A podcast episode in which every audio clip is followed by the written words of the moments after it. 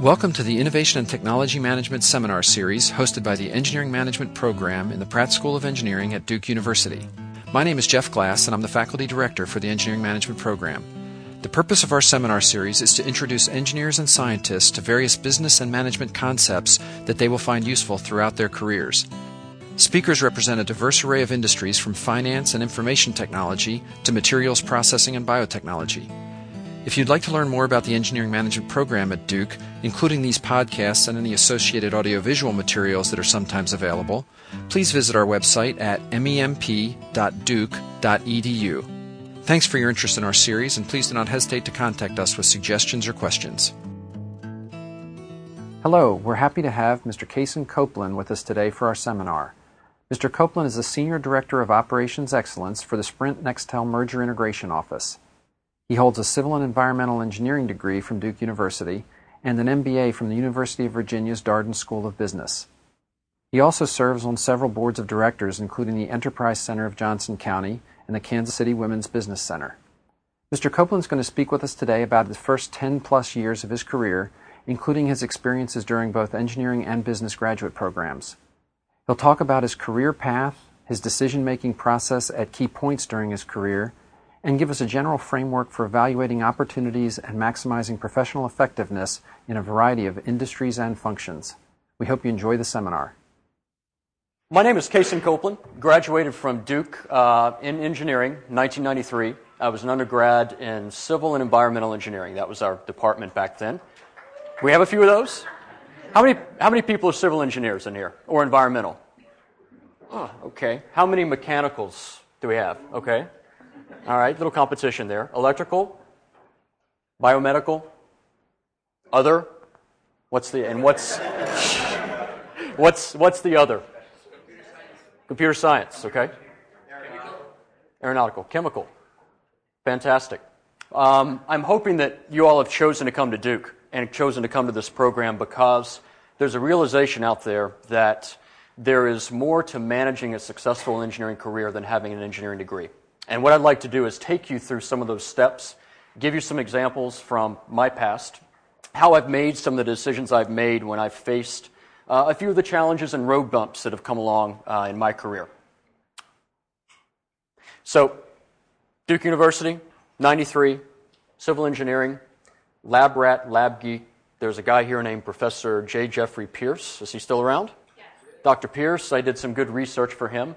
Um, and we were looking at basically the transmission properties of substances through substrates, primarily looking at polymers and how those flowed through different types of porous media to try to come up with invasive barriers in an underground environment. Very technical, very engineering type. Said, you know what? I really like this stuff. I think I want to go into engineering and did a lot of soul searching and said, I believe a master's is what I need. I looked at going into industry, I looked at going into consulting and said, I've got a good opportunity here, got some strong uh, advice from the professors, applied to 11 engineering graduate programs, and ended up at University of Texas at Austin, and for two years got my master's in engineering, also environmental engineering there. At that point, went on and got into engineering consulting, with a firm called Environ International. They're based out of New Jersey, but they're a small, global, very niche risk assessment type of firm. Did that for about three or four years. Had a few life challenges, a few ahas uh, that came up, and said, I'm going to go back to business school. Went back to business school, got into an executive development program at Sprint, and really transitioned from a pure engineering type of career into more of an engineering management and more of a global general management uh, type of career going forward. That's where I am. That's where I've been for the past seven years. Uh, in the future, we'll see. I'm not a company man. I'm not going to be in a large company for my entire career. The entrepreneurial bug at the age of 36 has finally bit me. It's maybe bitten me a few years too late, but that's where I am right now, and I'm doing some things here in the next couple of weeks to try to get uh, the next phase of my career kickstarted. I'll talk to you a little bit about all these different uh, decision points. So the first one was coming out of undergrad. How much engineering education do you need? You want to be an engineer, you want to go do some design work. Do you need a master's degree in engineering? Do you need a PhD? Do you just need to go get a little business sense and, and keep moving? The things to think about here are the level of education you need can be very dependent upon what type of engineering function uh, you want to do. I heard earlier that some of you folks are looking to go to Wall Street. Great. You don't need any further engineering education to do that. Some of you folks may want to go into theoretical research. You might need a PhD. When it comes to career advancement, that level of education becomes very important to your credibility, uh, from what I've seen. A lot of folks that go into pure research need PhDs from a credibility standpoint, or even from a professional standpoint uh, to, to do the type of work and generate the type of income and funding that they need to continue in that type of career. The other thing, too, is there's some industries, uh, generally speaking, more on the electrical and biomedical sides, where you're not really one of the gang. You're not in the club unless you have a PhD. You need to figure this out. You need to figure out if you're going to stay in hardcore research, going to go in the middle, kind of in the product management or product uh, development side of the world, or go purely into business and make sure that the degree that you have and the level of education you have fits the type of path that you're on. And I'll talk a little bit more about that later in my uh, experiences in engineering and then in Sprint and general management. The second piece, though, was when you go into engineering, do you want to go into consulting or do you really want to go into hardcore industry based engineering? And, and, here are the distinctions that I see and that my friends have seen that I've stayed in touch with. Consultants in general, they take a situation, they analyze it, they figure out a problem, they come up with a solution, they recommend it to a company who is paying them to do so, and then they generally hand it off, and you go on to the next one. You become a very adept at problem solving. You become very adept at selling your advice and selling your ideas. Whereas the folks that I knew that went to work directly for the GMs, the GEs, they tend to own a product. They say, I'm going to take this new device from start to finish, from design all the way through to production. So there is a distinction there between ownership of one specific thing versus the analysis of situations and selling that analysis to other folks. There's a distinction there, and it lies primarily in the consulting versus industry distinction. Generally, in consulting, you're going to be working on multiple things at once. When you get into industry, you're generally going to be assigned early on in your career a product line. So if you go to GE, you may be working on water systems or turbines or whatever it might be, and you'll stay within that focused area. In consulting, you generally have a little bit uh, more opportunity to work on several different projects at the same time, but to also work potentially in several different fields at the same time. In consulting, you also tend to be an individual contributor. You tend to matrix manage people across a project team and present your analysis to an organization. If you're actually in industry in that organization, you're much more likely to have people reporting to you and do much more of the, uh, let's call it the, the stereotypical reporting to your boss and handing that message down to your subordinates, so on and so forth. It's much more real life people management versus project and matrix management. There's a real distinction there, and some people tend to be very comfortable in a direct report and uh, supervisor type of environment. Others don't like it. Others like flat environments where they're really managing themselves and they're an individual contributor. It's one of those things to consider. Think about it. Where do you work best? What, what are your real personal characteristics that lend you to choose one type of environment over the other? Last two, um, some folks, especially at your age, they want to see the world. They want to go get with a firm, for instance, like a GE or like an ExxonMobil, that may send you to far and remote areas there's generally speaking a little bit more uh, ability if you get with a large multinational company to be assigned to an area, to a country, for a one, two, three year period of time. You generally don't find those opportunities quite so frequently in consulting. So think, of, think about these decisions as you go and make your first leap out of this program and into uh, the next phase of your career. So here's what I did. I went to University of Texas at Austin. We had a co-op with a company called the Lower Colorado River Authority. Oil and gas exploration and production, electric power generation, basically your big utility. And since I was doing the environmental engineering program, uh, I was being funded uh, to take my classes at UT and work in, whoops, work at LCRA doing things like batch reactor studies, Take the data, sample every four hours for four weeks straight, by the way. That's really fun, taking that 3 a.m. sample. Especially in a town like Austin where there's too many distractions at 3 a.m., as it already is. Laboratory analysis. What we were basically doing is what you would see right here is a land farm with a control and an active side. We were looking at bioremediation of, of hydrocarbon contaminated soils. So, using indigenous organisms that live within the, the either um, substrate that is already there or live within uh, the actual confines of the soils, the contaminated soils you're putting there, putting the right nutrient balance, the right aeration models, even some genetically engineered microorganisms, and determining the best way to effectively degrade contaminants from soils without having to incinerate or landfill. This is actually a technique that's been uh, mastered over the last few years. It's low tech, it's very inexpensive, and a lot of research has been done to figure out how to make it the most uh, efficient means necessary. Did this for a couple of years, wrote my thesis on it, and said, Great. I thought that I wanted to be a hardcore engineer, and I've had enough. Two years, solid research. I want to get a little bit more into the, the commerce side of the engineering space. So, after my degree was over, I spent the next three or four years at a company called Environ. Environ is a classic engineering consulting type of company. So, companies would come to us that had contamination problems. They were big ones. We worked with seven of the Fortune 10 companies out there.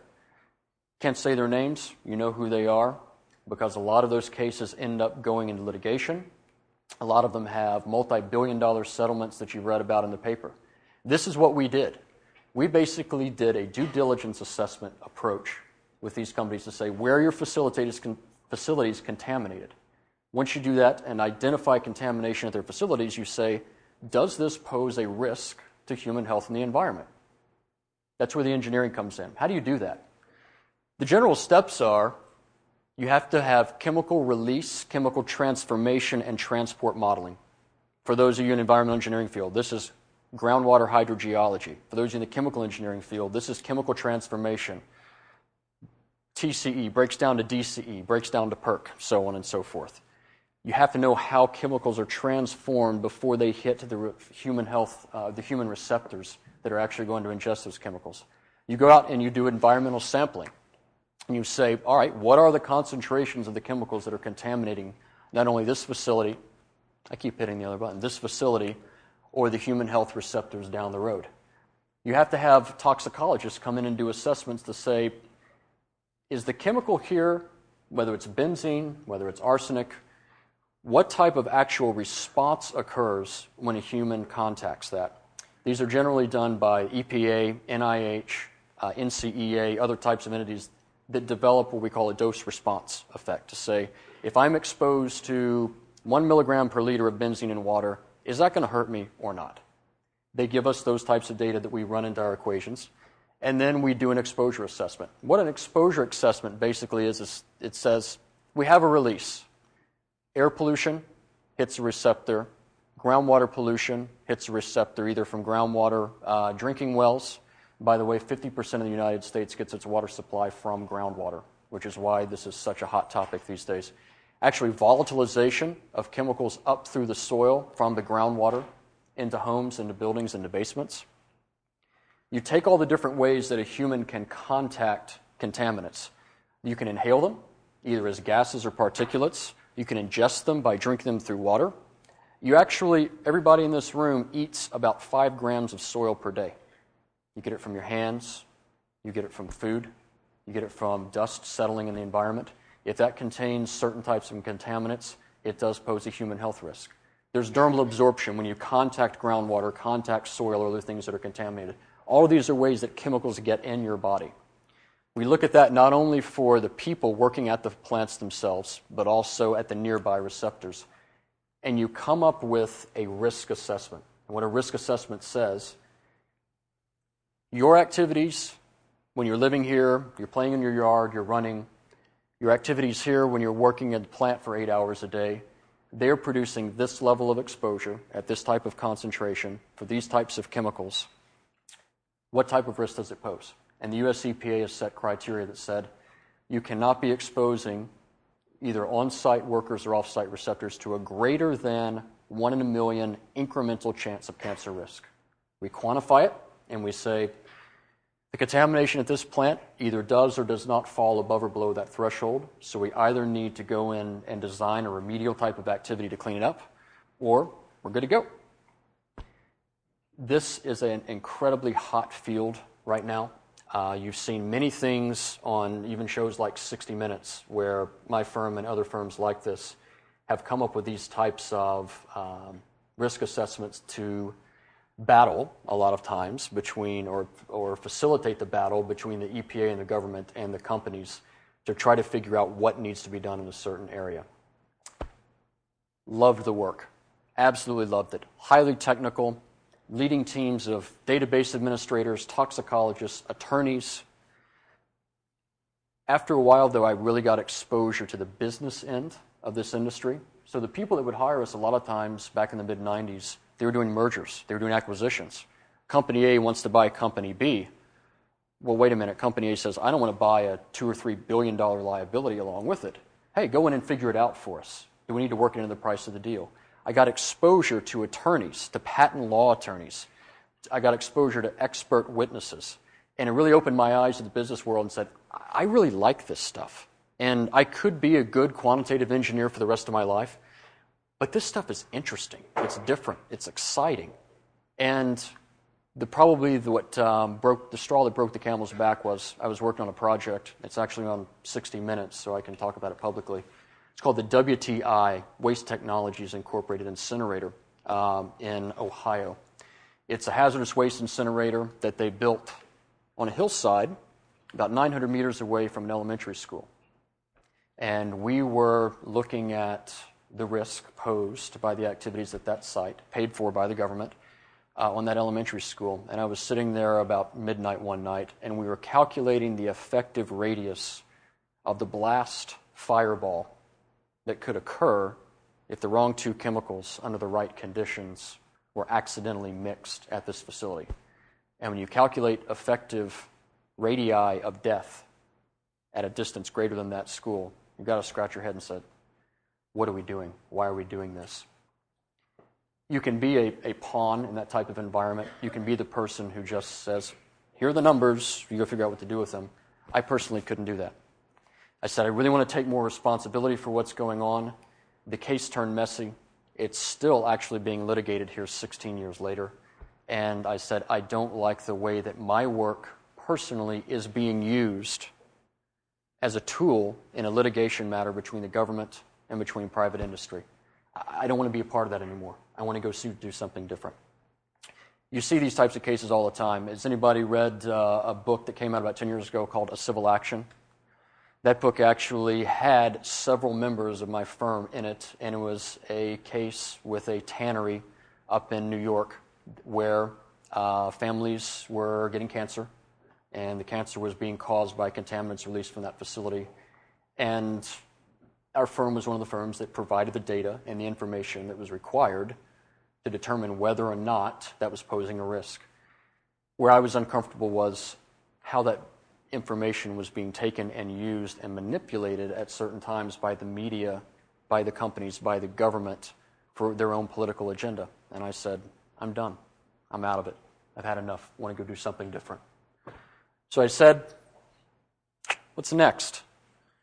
I think I want to go back to business school at this point. I really got a taste of the M&A work, really enjoyed it. Said I want to stay technical. I want to stay in a technical field. I want to work for a company who makes products. But I really want to learn more about marketing, more about finance, more about real product development to round out my career and be an effective general manager. Something to think about uh, once you spend your first three or four or five years out there in your career on average, people have 11 jobs after they graduate from high school. And if you go get an MBA, and I'm assuming that would be roughly equivalent to this program, um, statistics probably aren't there yet, but people spend uh, their time roughly four to five years on average in a job afterwards. They have seven more career changes after the MBA.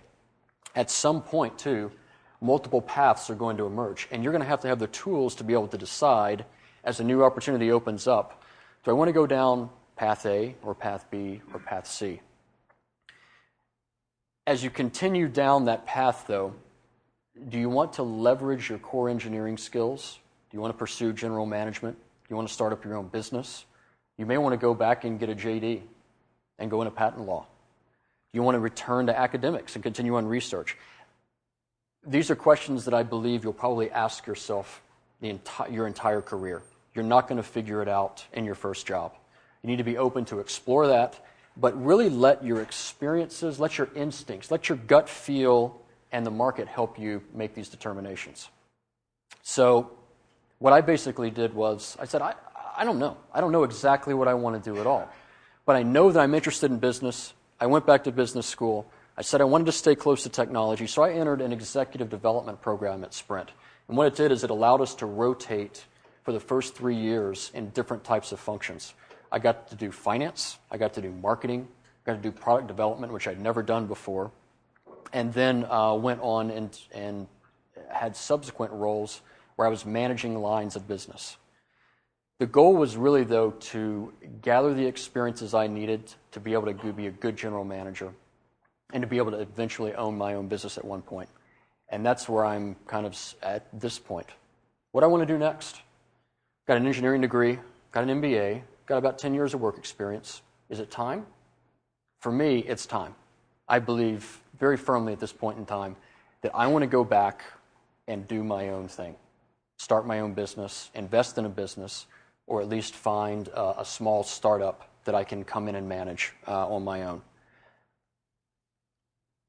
Here's what I'd like to leave you with. I'm going to give you a little quick top 10 list of things that I think you're going to face and things to think about really as you start your career. Engineers love to learn. They love to tinker, they love to experiment. Take that learning approach when you go out into the world. Seek positions which let you develop new skills. Don't just do what you're good at. Get outside of your comfort zone. You've got to take some risks. Because if you don't, this is, my, this is one of my adages to tell me if I'm pushing myself hard enough in my job or not. If I'm not failing occasionally, then I'm not taking enough risks. I'm not pushing myself hard enough. When you push yourself to the limit, and especially uh, into an area that you're unfamiliar with, you're going to fail eventually. Set yourself up for that. Let yourself fail. Let yourself experiment. Now is the best time to do it uh, while you're young. And I guarantee you're probably going to be a better person for it uh, in the long run. Number two, don't be a job snob. Get your hands dirty. A lot of times, folks want to get into an engineering firm and get with the hot, sexy new product. Generally speaking, there's going to be a mass exodus from the older, mature products going into the new products that a lot of time leaves a lot of opportunity back in the older products where you can really make a name for yourself, you can really shine, and really own your own line of business. So, as an example, um, I was running the um, product management on the internet side of the business. It was 2001. That's right when dial up access, everybody remember dial up?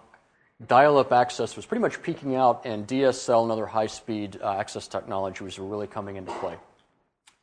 Everybody in Sprint was saying, all right, dial up, it's peaked, it's dead, it's over. Let's go throw all our money into MPLS and into building OC48s and 192s and these types of access conduits. My team looked at that and said, that's great. We realize it's over. We realize dial is not hot. It's not sexy anymore. It's not a growth business. But for the next three or four years, it's not just going to fall off the face of the earth. And we think we can still make a lot of money by doing this we did this, and actually, as some of the ventures that we got into failed, we made the company an extra $800 million in EBITDA over the next two years by flying in the face of the conventional wisdom and an, really an unappealing product, taking over the market in that product space, and then correctly exiting that business in 2004 when we sold it off to level three. The type of recognition that you get for doing something like that and being able to make money for the company is outstanding. Get your hands dirty. Don't necessarily take the sexiest jobs. Um, they a lot of times provide you the greatest opportunity for recognition for personal growth. As you also go through your career too, make sure that you can come up with a good, reasonable explanation for why you take the jobs that you take. There should be a progression and they should all tie together to a certain extent. Why did you go from finance to marketing? Well, part of marketing is figuring out how to sell products, and I need to learn how to sell products that make money. I need to have the financial acumen to learn how to be a good marketer. Make the connections as you take the different positions in your career. That really gets to the next point, thinking about breadth and depth. Can anybody tell me the name of any single CEO of a large company in this country who has been with that company for 35 or 40 years, has never held any other jobs, and has never done anything different for their entire career? Generally doesn't exist. The days of that one company, one career world are over. Even if you do try to specialize in one functional area, make sure that you understand the breadth of all the pieces that go into that. So, for instance, if your goal is to become a CFO, you can't just stay in accounting for 20 or 30 years and be a CFO. You've got to do M&A work, you've got to do controller work, you've got to do decision support work, you probably have to do supply chain management work, you have to do investor relations work. That's what a good CEO does, a good CFO does. You can look at it from a project management perspective. If you're going to be a good project manager, you need to take some time and really learn logistics. You need to learn negotiations with suppliers and with customers. You need to learn Six Sigma process improvement to improve the actual uh, projects that you're working on. Learn all the different functional aspects that tie it into one bundle and make it a good, compelling picture. What I would caution you, though, against is if you cast your net too broadly, then somebody looks at your resume a lot of times and says, Great, you did that for a while, and that for a while, and that for a while. So you got a lot of scattered experience, but how does it all tie together? Does it really make a good looking package uh, for me to hire you as a manager? You don't want to get into that situation where you've cast your net so broadly that you can't link it all back together. Next thing, uh, these few things really involve your behavior at work. Assume the decision is yours unless somebody stops you or tells you otherwise. Being decisive, not falling into a, uh, basically paralysis by analysis, we call it. These things are respected. They're respected more than I can tell you by the executive leaders in a firm. Be aggressive. Take chances. Pick up fumbles when you see a fumble lying on the ground. I'll do it. I'll figure it out. May have to have a couple of extra people to help me, but I'll figure it out. And remember that it's something that I've always said better to ask for forgiveness than permission. Most people would like to see someone who is aggressive and taking chances and messing up once in a while, as opposed to who's always someone who's always sitting back and being and waiting to be told what to do. Good leaders don't wait for others to tell you what to do. This one I really like. Strategy without execution is a pipe dream. And I say this because I think about the successful CEOs in this world. What do they all do now? If you've ever seen an interview with Bill Gates or Andy Grove or Steve Jobs or um, Brian David, he's the uh, CEO of uh, UTC. If you all are familiar with UTC, about a $60 billion company. They make a few air conditioners and helicopters and jet engines and things of that nature. They all come from an operational background. Are they running math? Are they running equations? Are they designing things today? No. But when they sit there in those rooms and create the strategies, they have the underpinnings to know whether a strategy that they're creating can be executed. You've got to understand both and realize that implementing that strategy is every bit as important as dreaming one up. A lot of times, the person who develops the new concept for a new product um, and then hands it off to be executed, that person's forgotten. It's the people that execute who generally receive the recognition. If you can do both, you've got an incredibly powerful um, set of skills. Learn to lead and to manage people. In some of your classes, have people ever given you that uh, argument? Are you a leader or are you a manager? And what's the difference? It's one of those things that you hear about all the time. Nobody can truly define a leader, nobody can truly define a manager. But there is a distinct difference. Someone who is a good leader can create a compelling vision. They can share that vision with others, and they can influence followers to get something done. A manager is generally the type of person that's doing the tactical day to day work, keeping things on track, making sure project deadlines are hit to effectively execute in an environment. You need to learn how to do both. One of the best ways, I think, to be a leader is to learn how to become authentic. The business books, folks, they sell millions and millions of copies. Seven, what is it, seven habits of a highly effective person, so on and so forth. There is no right or wrong answer. Take the tidbits that you learn, that you observe from the business books, wherever it is, and create your own personal style because people will be able to relate to you best if you're coming across as natural, if you're coming across as you, as you're coming across as a human being, not if you walk in every door and say exactly the right thing and sound like you're spouting Stephen Covey all day long. People attach and relate and follow those types of folks better. The other thing, too, that I, I always loved to tell engineers, and I was guilty of this for a very long time, there's a leadership model that says you can influence people at work primarily through three different paths logos, pathos, ethos. Logos is logic. A equals B, B equals C. So, A equals C, it means we do it. It's using the numbers, it's using statistics, it's using data to dive, drive your decisions and saying, we're doing this because of A, B, and C. The second way is through ethos, basically appealing to a person's sense of right and wrong. We should do this because it's the right thing to do. People get very, very passionate about right and wrong and what's good and what's bad, especially when it comes to areas that can't be quantified. How do you know if this is going to please a customer? You can't really quantify it, but I, I know, I feel it's the right thing to do for the customer, and that other option is a bad customer experience. It's the wrong thing to do. You can influence people that way. And finally, pathos. It really comes down to emotions. Firing people up, getting them energized, showing them that vision of the future, saying, if we can do this, we're going to sell a million new gadgets that are going to blow away the iPod. Get people excited about it, rally about it. If you can somehow figure out how to blend all three of those together, then you're going to be much more powerful as an influencer than just saying A equals B, B equals C, so A equals C, we do it, and running the numbers. Different people are motivated by different things. Try to fit all three of uh, the major categories into your arsenal.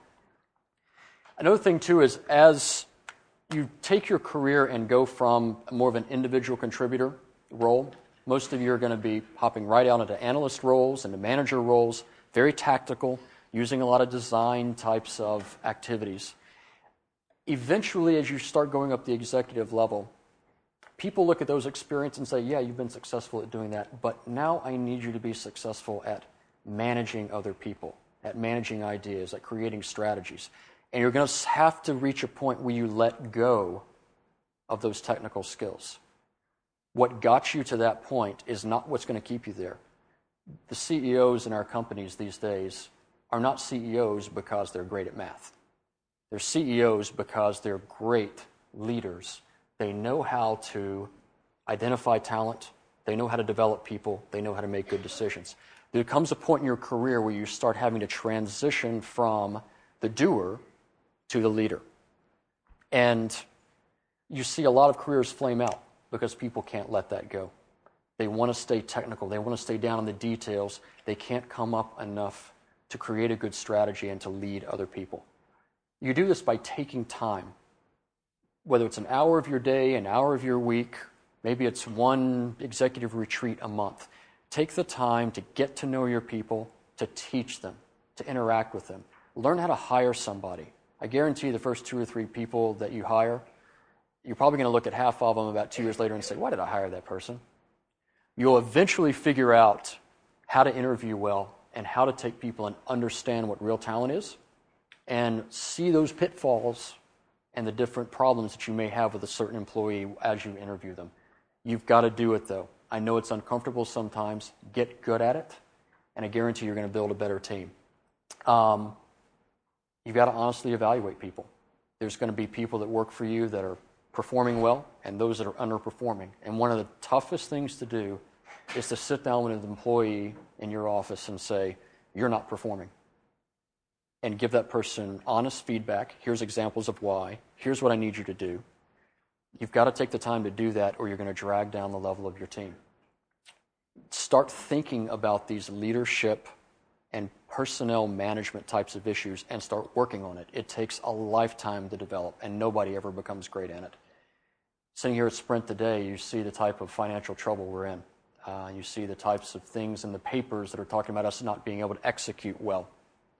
Um, when you generally look at that type of situation and environment, you can generally take a look and say, are the leaders effectively executing on their strategy and do they have the right people in the right places to make this company work?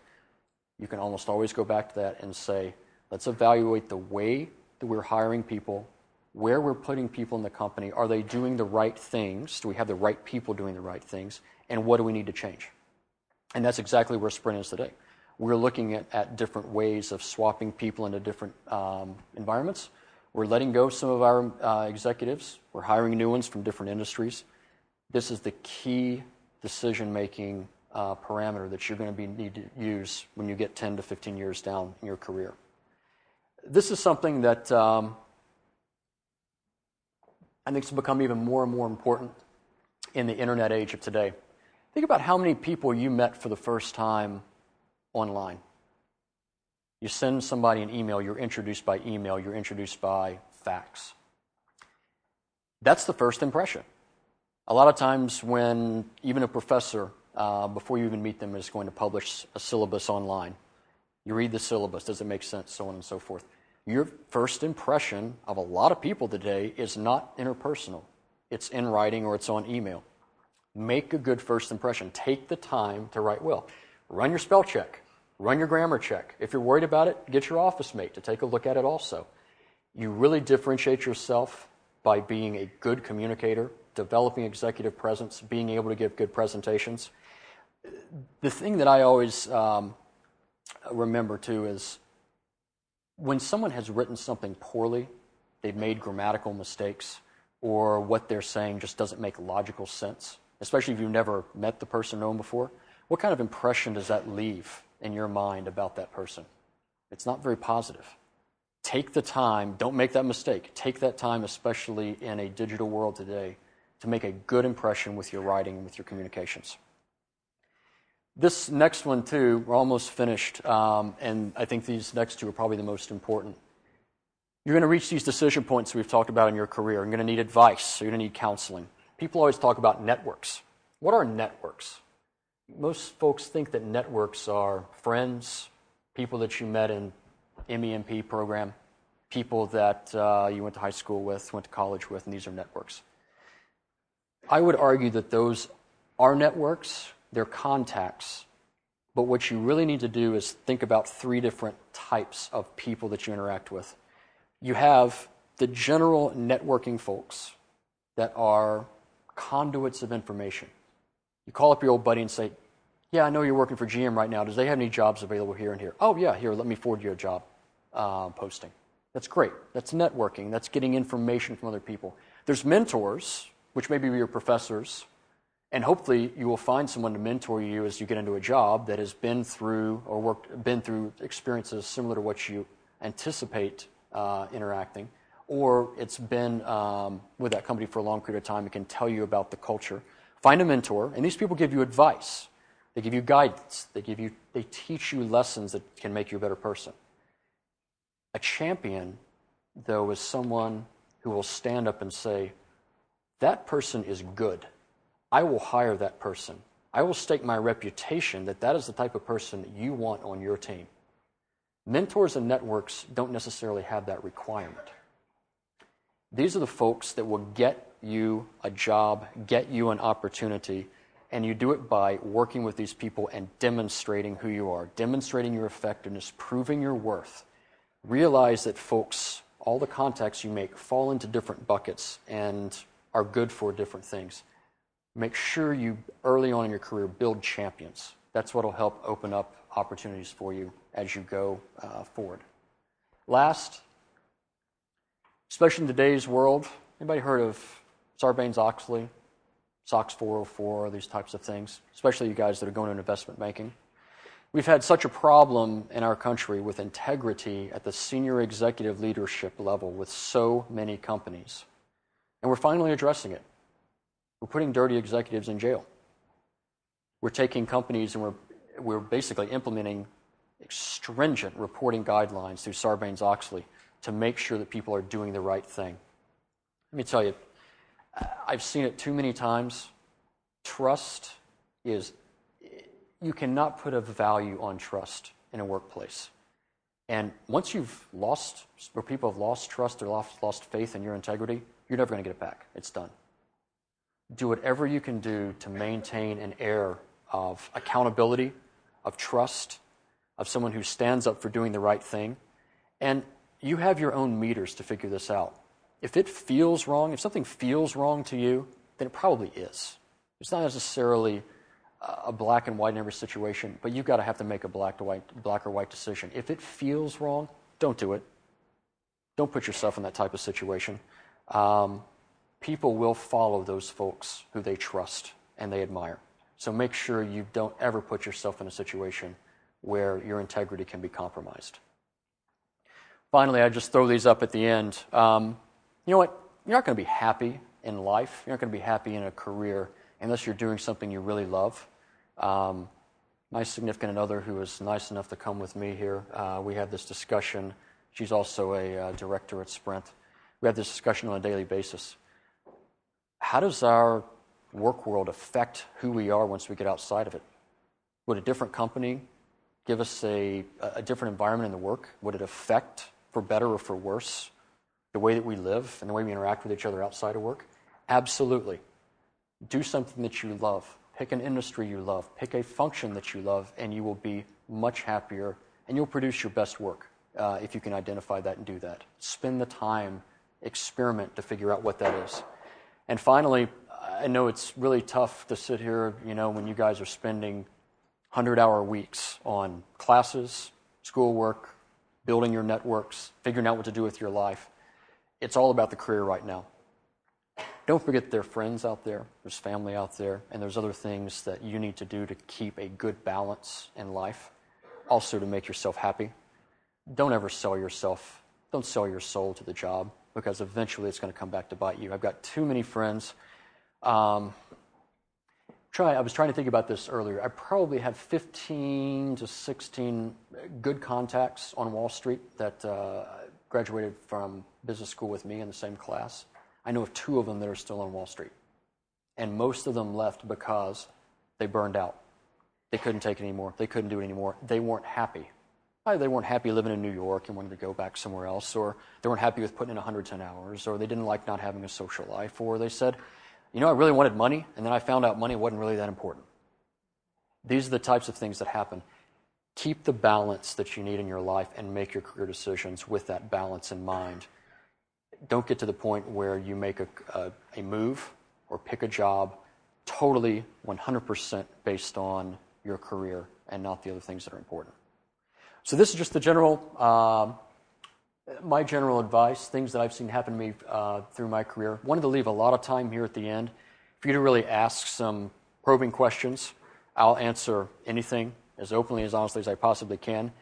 And once again, my disclaimer I'm not an attorney, but I've been around so many of them, I always have to do this. My disclaimer is I've taken a lot of these thoughts and ideas from a lot of different people, and I owe them a lot for teaching, teaching me uh, an effective way to, to go through and manage one's career. Some self help books are great, others are terrible. You need to go assemble your own set of rules to live by. I was just throwing out a few ideas that I had uh, that I live by with my work.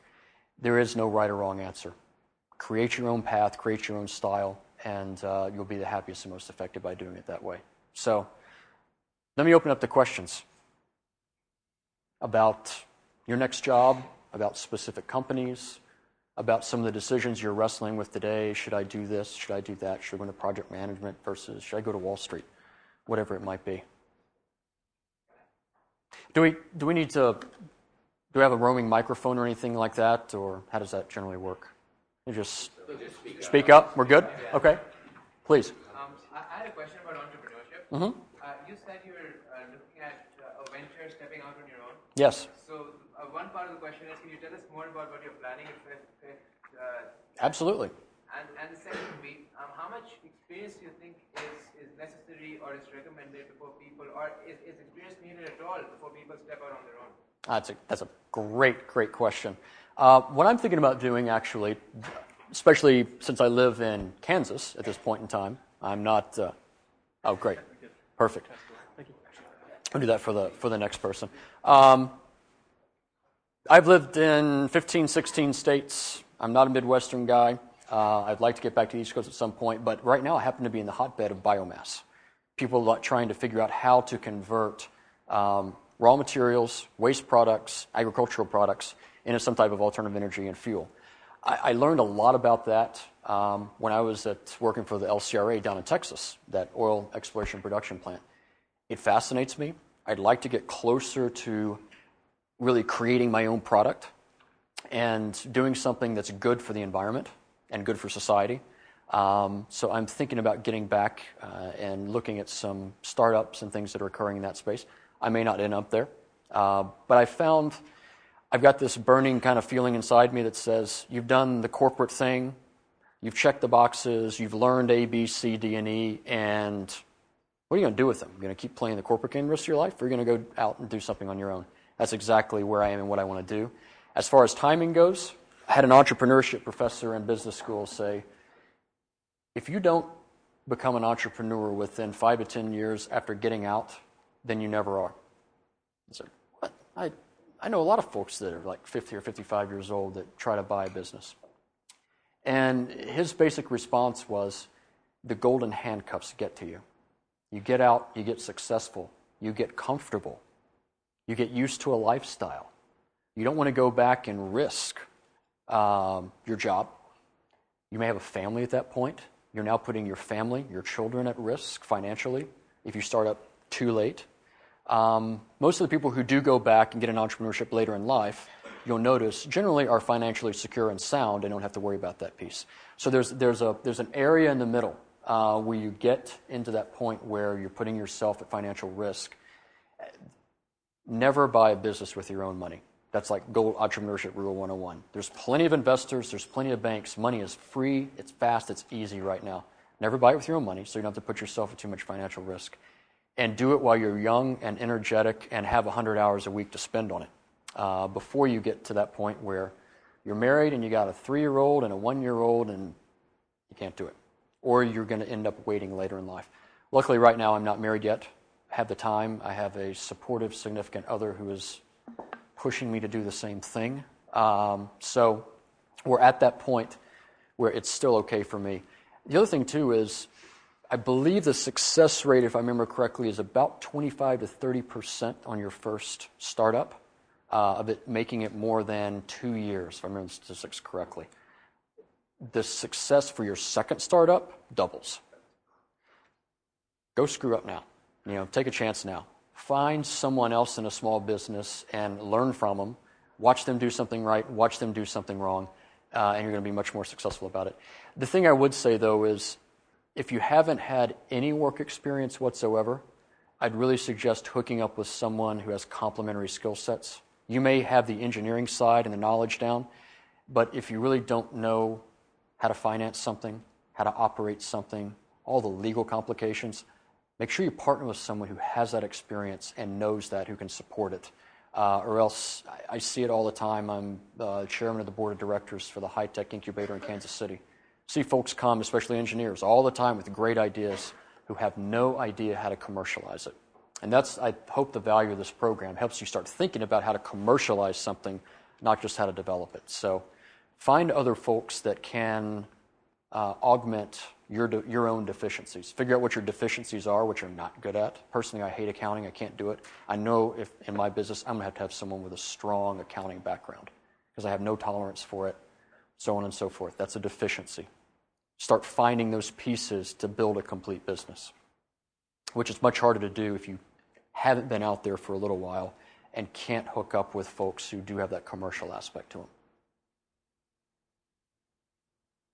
Next, I, some, I think somebody right over here had a question, Craig?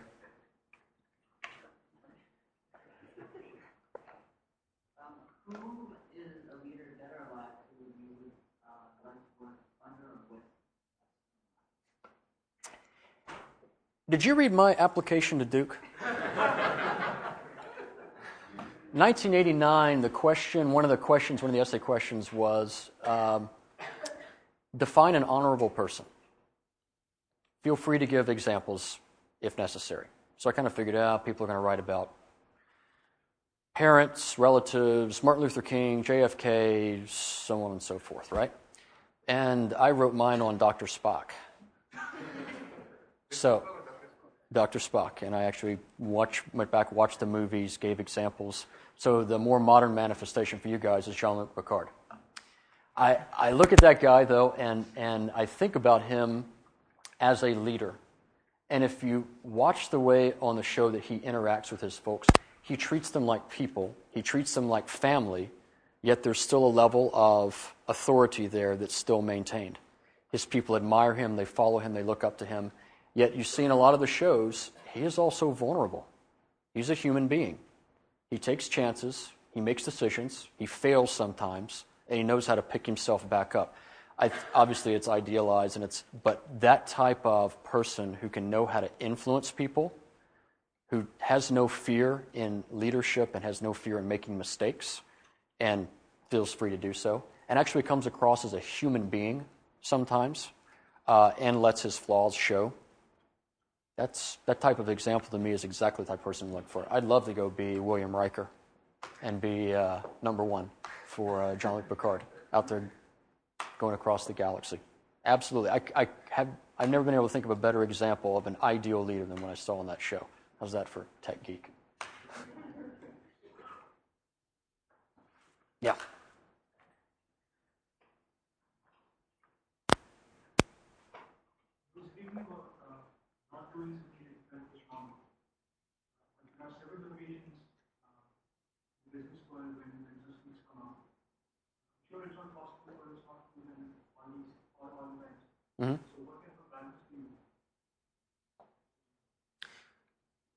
Let me make sure I completely understand the question. So, how do you? You're not always able to speak up when you see something wrong. You're not always able to own that right or wrong decision. Okay. instance, uh, let's say a company is uh, exploiting a certain group of customers. Okay. Okay.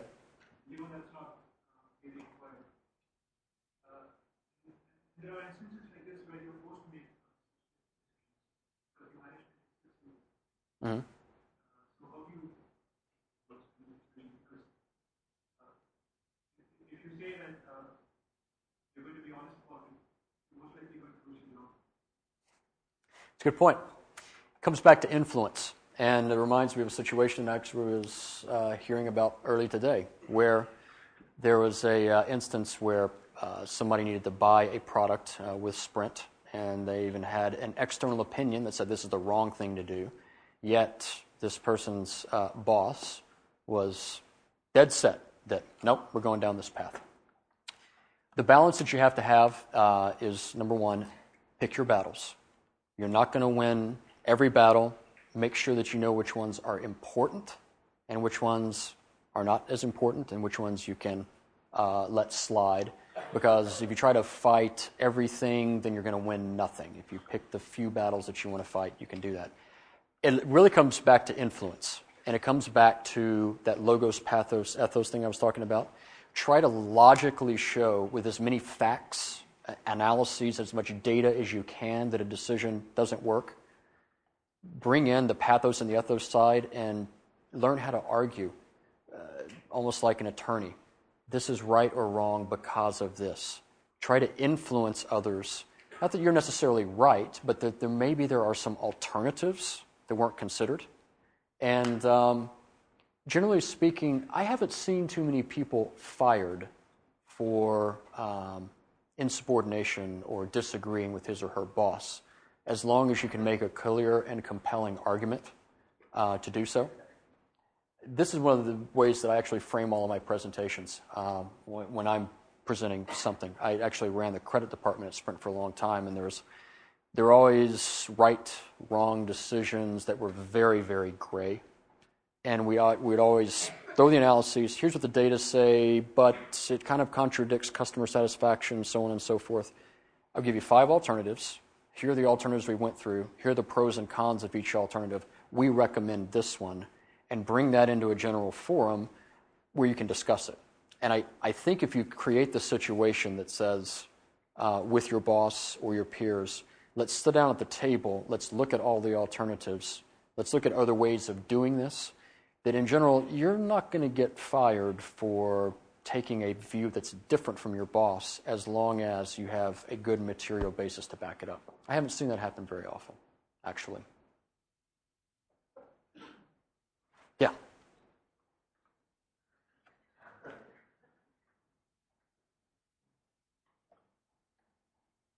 Uh, you mentioned earlier in the presentation about Mhm. the transition from being a doer to a leader. Um, then you also talked about uh, picking a field or a function or an industry that you're Mhm. So, uh, how do you weigh out the conflict between being happy being a doer and and having being a person that you need to manage? That's, uh, that's, that's a perfect question, actually, for any type of engineering environment. Do you have to be a, a good general manager and executive leader? Absolutely not. If you like doing something, certain type of analysis, certain type of function, like I've got folks that work for me when I ran credit that had been doing credit operations, which is literally very detailed statistical modeling, for 20 years. There's this one guy who was the best I'd ever seen at it. Wanted to promote him, wanted to bring him up, say, I, I want you to be my backfill when I leave. And he basically said, No. I like what I do. I don't really like managing people. I don't like making some of those decisions. I love to get in uh, and, and get my hands dirty. This guy is invaluable to Sprint. He will never be fired, and he is ex- is extremely happy with where he is. You've got to kind of decide that for yourself. Um, and I think the way you do that is experiment. You put yourself sometimes into a role where you have the opportunity to manage people and see if you like it. And if you don't like it, you get into another role where you don't. And you get back into the heavy analytics or the heavy design side. There's no, there is no right or wrong. There is nothing wrong with taking a career and being a design engineer your entire career. And as a matter of fact, if you look at a lot of the folks that are at the, uh, the tops of big companies, Andy Grove is probably the best example. That guy was in operations for 30 years, uh, hardcore operations before he took over uh, Intel and then you know, subsequently stepped down. But that, um, for me personally, what I've found is I've been able to stay close enough to facts and figures and data in a high tech industry that it, it still gives me the rush. And when my employees come and present analyses to me, I'll dive down in the details with them and sometimes say, Oh, show me that Monte Carlo simulation. Show me the data on it real quick. Oh, okay, I got my fix. That's what I needed. And, and, then, and then pull yourself back up, though, and so realize that you're responsible for being the decision maker um, in that type of environment. There's no right or wrong. Uh, like I said, everybody's goal can't be to be CEO or head counsel or managing director at, uh, at a Wall Street firm. Do the experimentation you need to figure out what makes you happy and keep going. Personally, what makes me happy is a mix right halfway in between. If I can provide strategic direction and good influence and good leadership and keep close enough the data to keep my data analysis geek side happy, perfect. That's exactly where I want to be. And find the company that allows you to, and the role that allows you to do it. But the only way I think to really get there is to do two or three or four or five different things to really figure out. There's one.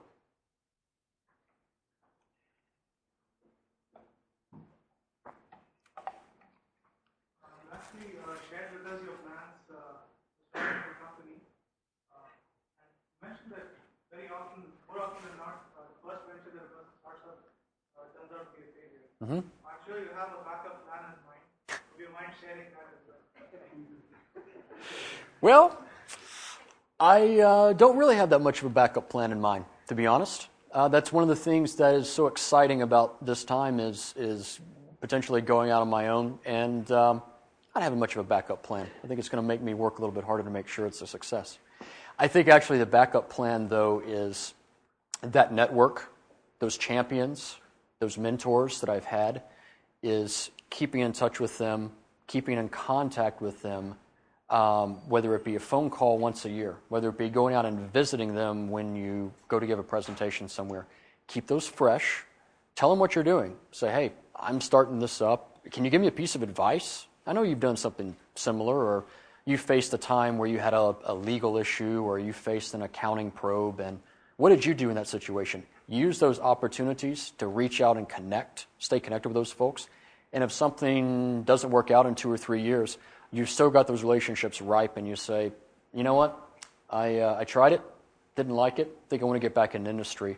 You'll be able to hop right back in. Uh, I see it happen all the time. You'll be able to pop right back in. People, especially in industry and consulting, they respect entrepreneurs. They respect people with guts. It's like I was saying earlier take risks. They respect people who are willing to take risks because risk takers are innovators. So I've seen a lot of folks that have come back into industry from an entrepreneurial career and they're welcomed with open arms. And a lot of times they are uh, elevated very quickly through a company. So I'm not really worried. If, it, if something I do fails, I've got lots of contacts uh, where I can get right back into uh, the corporate environment pretty easily. You need to take the time to build that and to nurture it and make sure it doesn't die. Don't uh, go try to start up a company you know, on a remote island and then expect to show back up in five years and say hi to your friends, oh, can you give me a job? Keep it fresh.